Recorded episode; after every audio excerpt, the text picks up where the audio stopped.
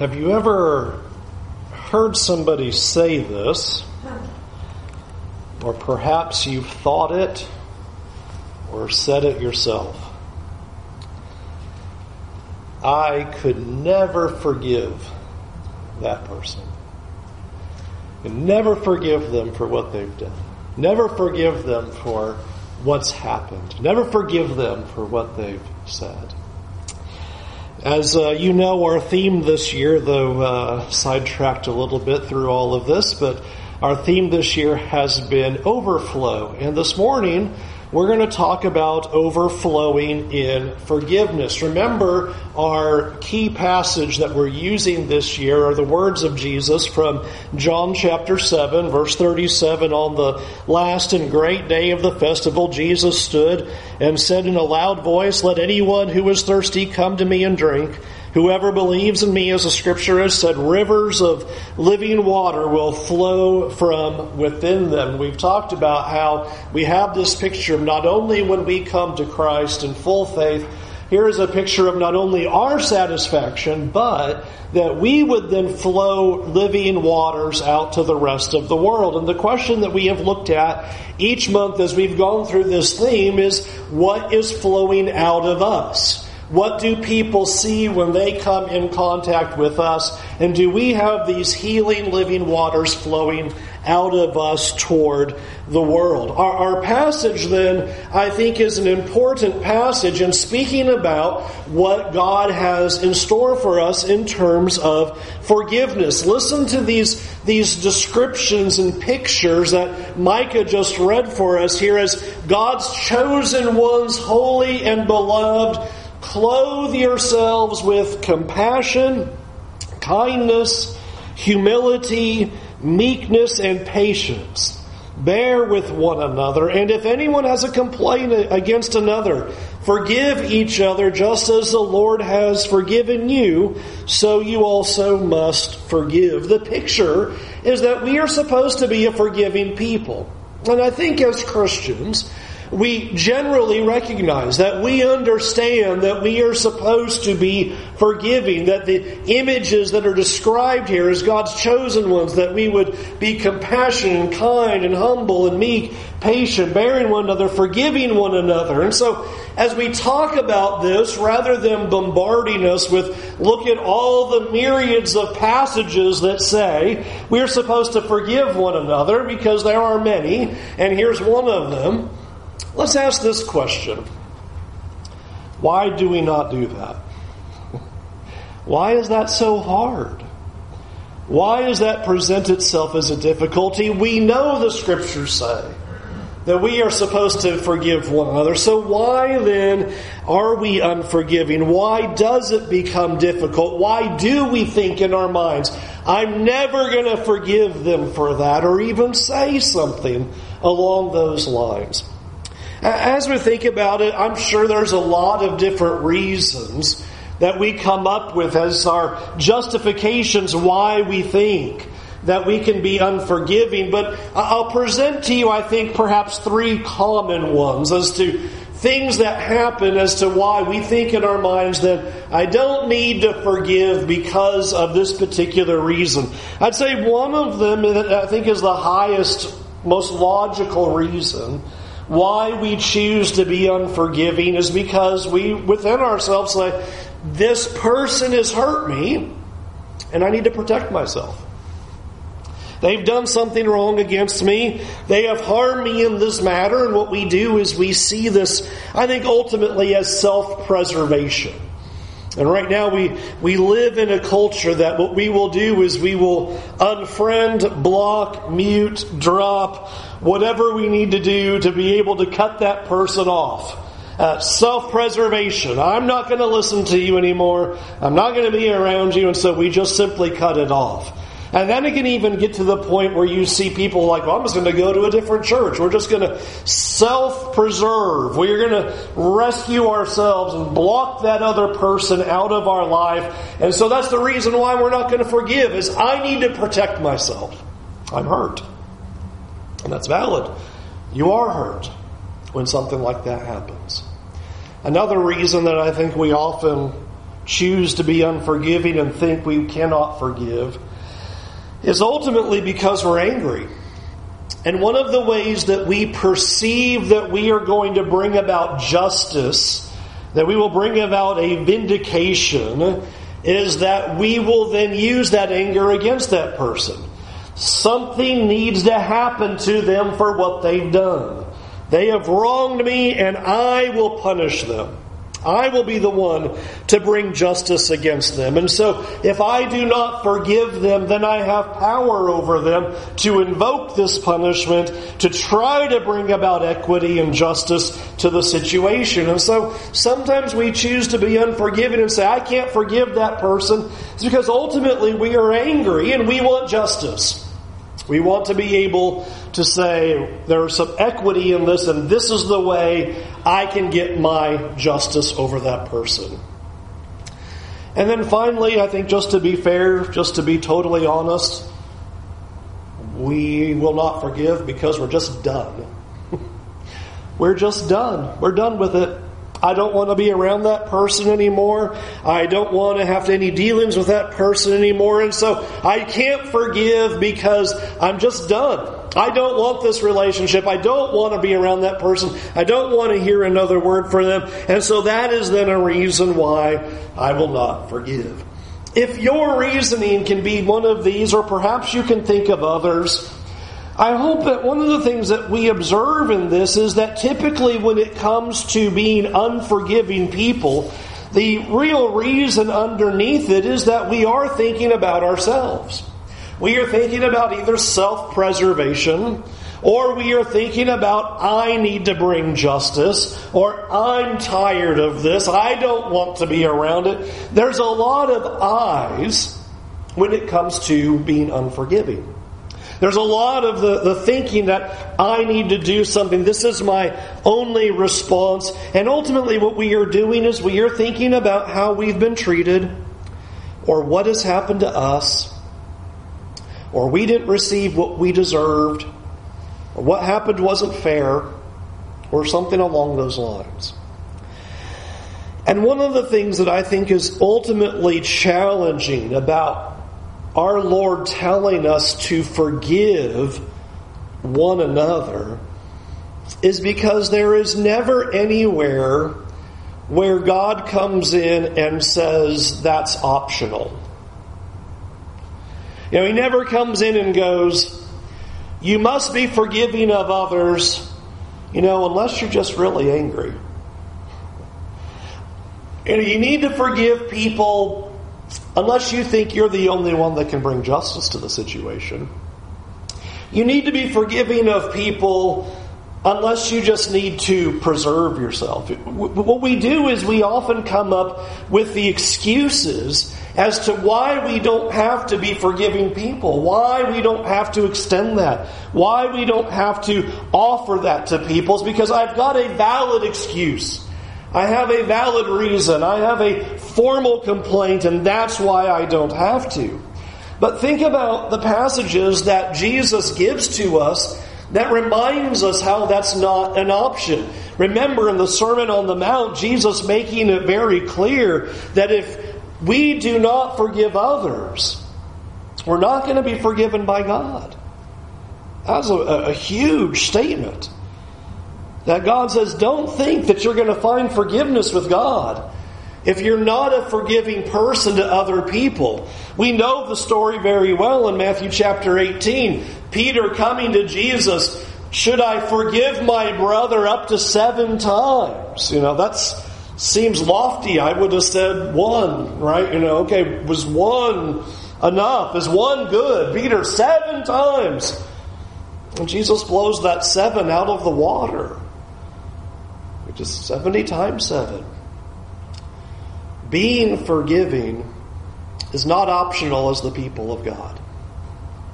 And so, what I want to do is spend our time in these two verses in Colossians chapter 3 and just kind of drill down into the text and just begin to think about what this is going to look like for us as being more forgiving and being what God wants us to be. When we look at verse 12 and thinking about overflowing with forgiveness, listen to that picture again.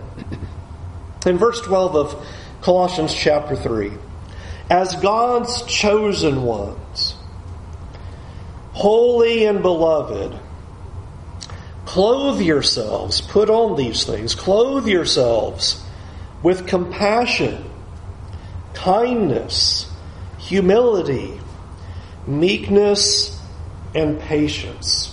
I, love the imagery is that as God's people, as the ones chosen by God, we should think about the clothing that we are wearing. So think about what we put on every day and what people are seeing is compassion, kindness, humility, gentleness, meekness, patience.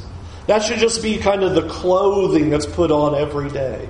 This is what people are going to see in us. Not vengeful, not angry, not trying to get what we can out of somebody else, but rather a, a very different picture. Compassion to people, a care for people, a patience toward people, a gentleness toward people, a humility toward people. Notice all of these things revolve around the idea of where he's going to verse 13 to start speaking about forgiveness. Is this is the warm up to it is that you would have compassion for people.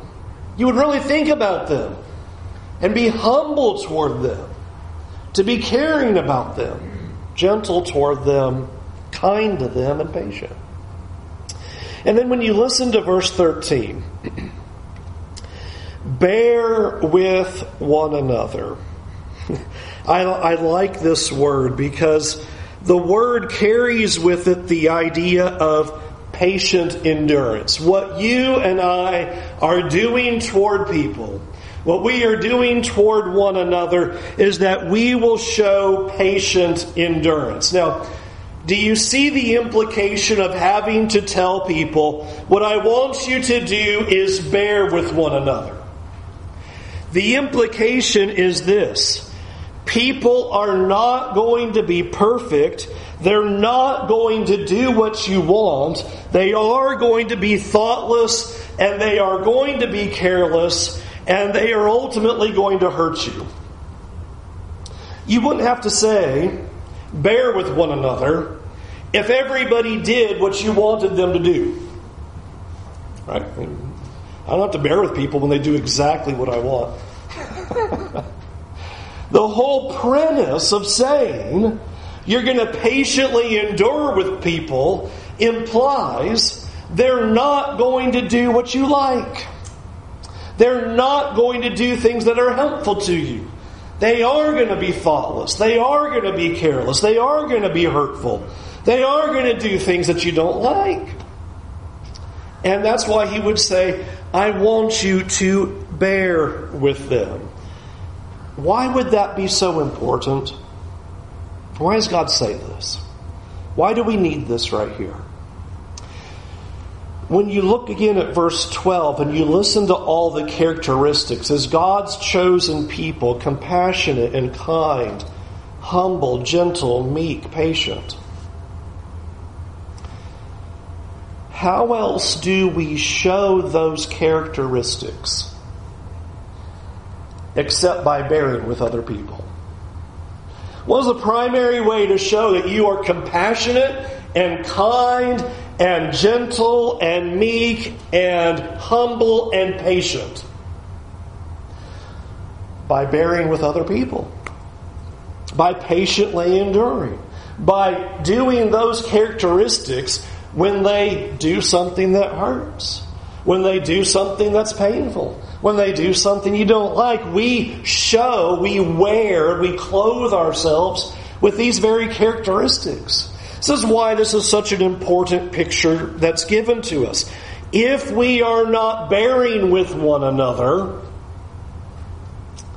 then we're not as compassionate and kind and gentle and humble and as patient as we think. You see, you can't do verse 12 compassion, kindness, patience, gentleness, meekness, and humility, and not bear with people and have patient endurance. The, the two go together. It's impossible to be verse 12 and not verse 13. to do them, you have to have them together. If we are going to bear with one another, then these are the characteristics, these are the components that are what bring us to that point. And one of the reasons that is so important is because notice where he's leading us in this process. Notice the rest of, of verse 13 there in the middle. And if anyone has a complaint against another, forgive each other. If anyone has a complaint against each other, forgive each other. As I thought about that declaration by the Apostle Paul, I thought one of the things that I think it's easy for us to do is when we come to a word like forgiveness, is that we can be like the Pharisees of the first century and say, well, what does forgiveness really mean? What's the minimum? How little do I have to do to then say I am a forgiving person? It reminds you of uh, the Pharisee when Jesus talks about loving your neighbor, and I'm wondering, well, who is my neighbor? Right? That, that's how are we going to get out of this conundrum? And here is God saying, I want you to forgive people, even if you have a complaint against them, forgiving one another. And we want to walk into the text and go, okay, well, what exactly does that entail? How little do I have to do? Do I really have to be forgiving? And I hope that we don't do that. I'm going to talk about a couple of pictures that are entailed with forgiveness.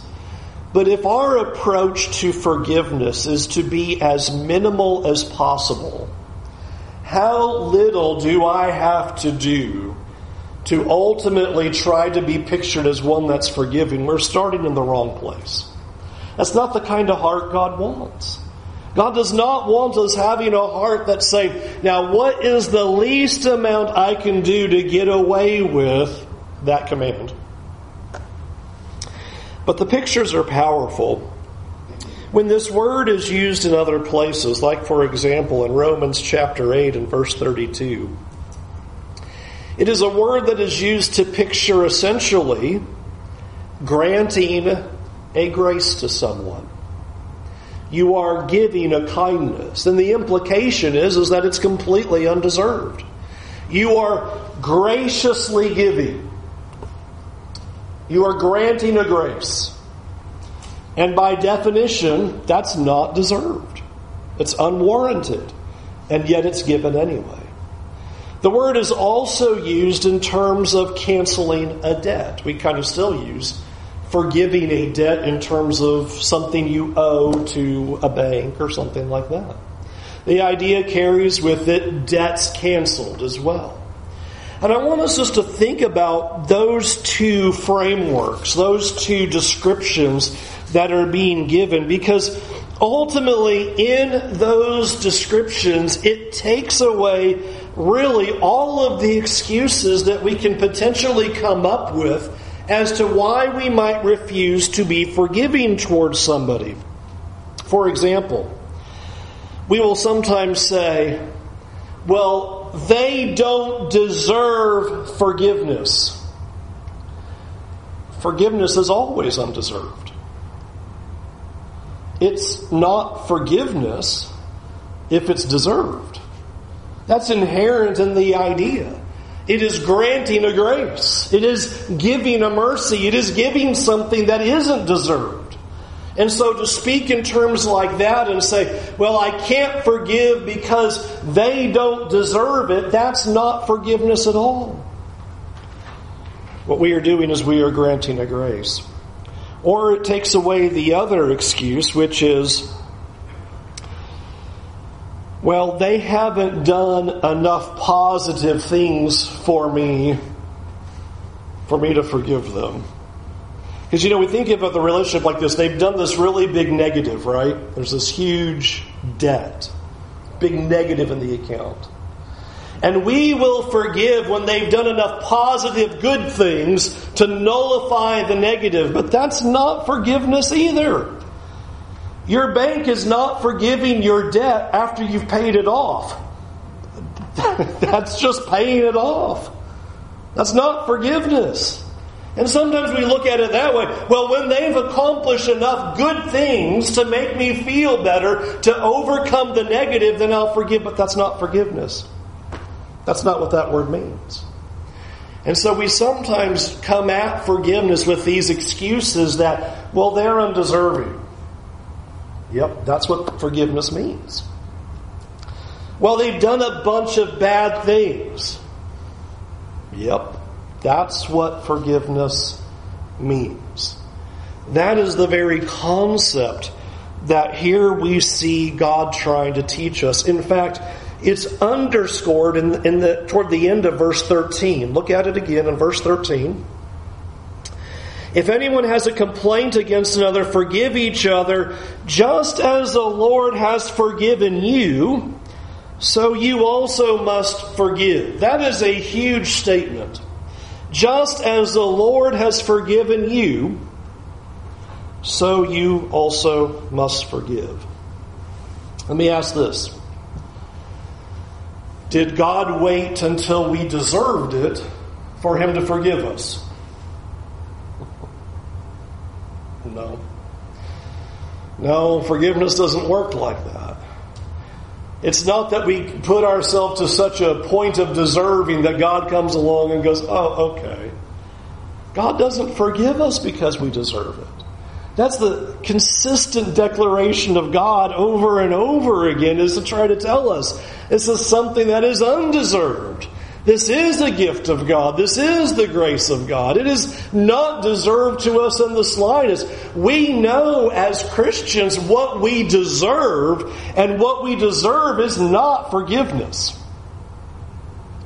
So, how can we tell people, I'm not going to forgive because you don't deserve it, when that's not how God functions towards us? We don't deserve forgiveness from God. Or, the other side of that picture, does God make us repay the debt? Now, God stands back and says, Until you repay this debt, then I'll forgive you. Well, how many pictures are given to us in the scriptures that sin is the unpayable debt? There's no way out of our sins. That's the whole problem. There's not enough good things that you and I can do to balance the equation, so now we're okay with God. There's no way to pay the debt. That's what the parable of the unforgiving servant was all about. Jesus telling about this one who has a debt so enormous it can't be paid, and here is the one who has them and says, I forgive the debt. That's the whole point. And yet, sometimes we look at it and act like the person who has wronged us needs to do enough good things until that debt's forgiven. The concept that you always see in scriptures is that forgiveness is always undeserved. Forgiveness is not deserved. It is always undeserved. In fact, did you notice that was the point in verse 13? If anyone has a complaint, is he saying that there's not a problem? There is a problem. He's, he's underscoring it. You have a complaint. There is an issue. There is a debt. There is a problem. There is something between us. And he says, if there is the complaint, to forgive. It's not, now that the complaint has been paid off, or they've done enough good things, then now it's okay. Think about the picture that we have here that's given to us again in verse 13. Just as the Lord has forgiven you, so you also must forgive. Just, just think about that.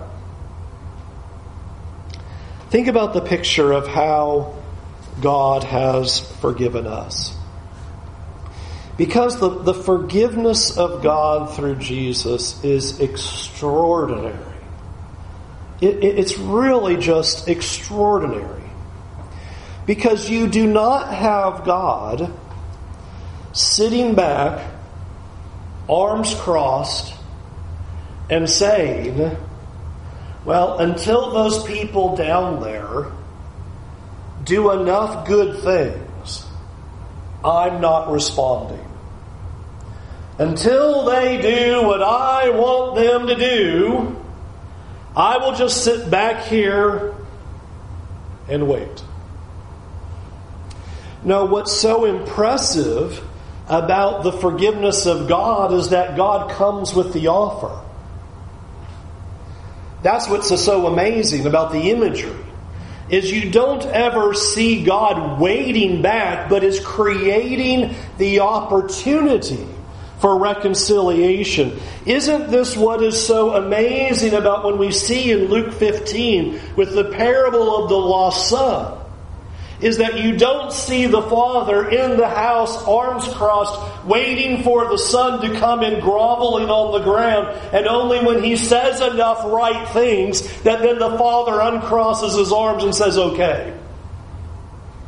No, it's a picture of the father who sees the son afar off and starts running to him and tries to reconcile. That's what God did for us. This is the power of Romans 5. Not while we were seekers of God who were trying to do good things and be right before God, Christ died. It's while we were still enemies, while we were still sinners, while we were still helpless. God sends His Son and dies for us. There is nothing begrudging about the forgiveness of God. That's what I'm trying to get us to see here. Is when you think about the forgiveness of God, there is nothing about it that is begrudging. There's nothing about it that says, I won't do that. I can't do that. I don't want to do that. It is always God trying to extend so that that relationship can be restored. In fact, I think that's the point of what the Apostle Paul is telling us in Romans chapter 12. If possible, as far as it depends on you, live peaceably with one another. What does that mean? Well, we are the ones who are being the peacemakers. We are the ones who are reaching out. We are the ones trying to create the bridge.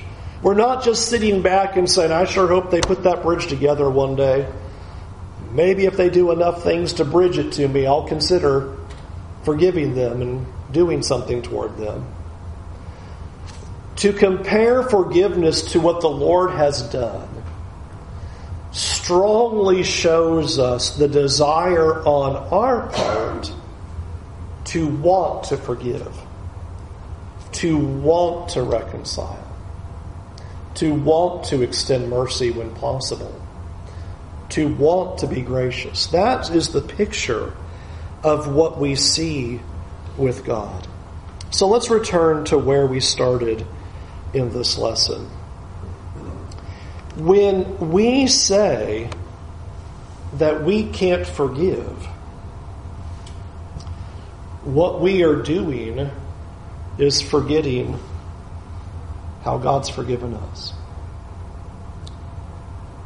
We have to be so careful that if we look at our relationships and we just think, well, that just does it. I'm never, ever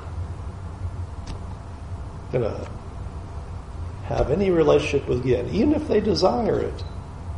We don't get that option we have to always remember how absolutely unforgivable we are.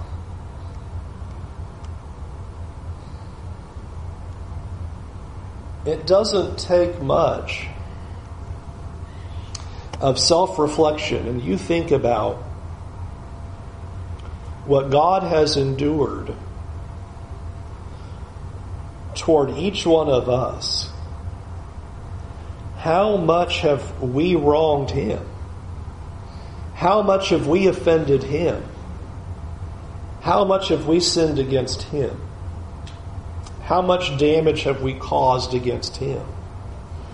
And please imagine if God just said, I can't forgive. Imagine him saying that. Imagine the terrifying words of standing before God in judgment. And He'd just say to us, You know what? I just can't forgive. You've done too much. Too much hurt. Too many sins. Too much wrong. How do we overflow in forgiveness? We remember how we are being forgiven by God every moment. That we would never forget how frequently we have a God that forgives us. How could we ever then turn around and say, well, I can't forgive that person? Instead, God's people are supposed to be what we saw there in verse 12. As the chosen people of God, we're a forgiving people. We are compassionate. We're merciful. We're gracious. We're humble. We're caring. We're kind. We're gentle. We're patient. That is the picture of what we are supposed to be. And I hope that as we, we end this lesson, just think about in trying to be overflowing with forgiveness like God has pictured in this text. Remember all of the hurts and all of the pains that we have inflicted upon God. Just remember how often we've done wrong against God. And think about how many times we've been forgiven. How many times God has been gracious. How many times He has taken us back. And then go and forgive others if we have a complaint against them. May we never look at another individual and think that the debt is unpayable They've done too much. But that we would want to be a people who seek reconciliation, who seek peace, who desire to rebuild bridges, to be the kind of people that you see in what God did to us, who extended and extended and extended and extended. As we think about that, I think, you know, at what point does God say, Well, I know what Brent's going to do. He's just going to wrong me again? Because that's what I want to do with people. Well, you know what's going to happen, right? I already know how this is all going to play out. What an amazing God we have who takes us back again and again and again. And here is God saying, Now, as I've forgiven you, as I've cleared the debt, and I've given you a grace. I want you to go toward other people and I want you to give them grace. And I want you to be patient to them. And I want you to cancel debts. We probably need that more than any time right now to be a forgiving people to one another, to have care and concern for one another, to love each other, be patient with each other, forgive one another as God has forgiven us. Let's go to God in prayer. Our Heavenly Father, it seems so ironic to say this, but God, forgive us for being unforgiving.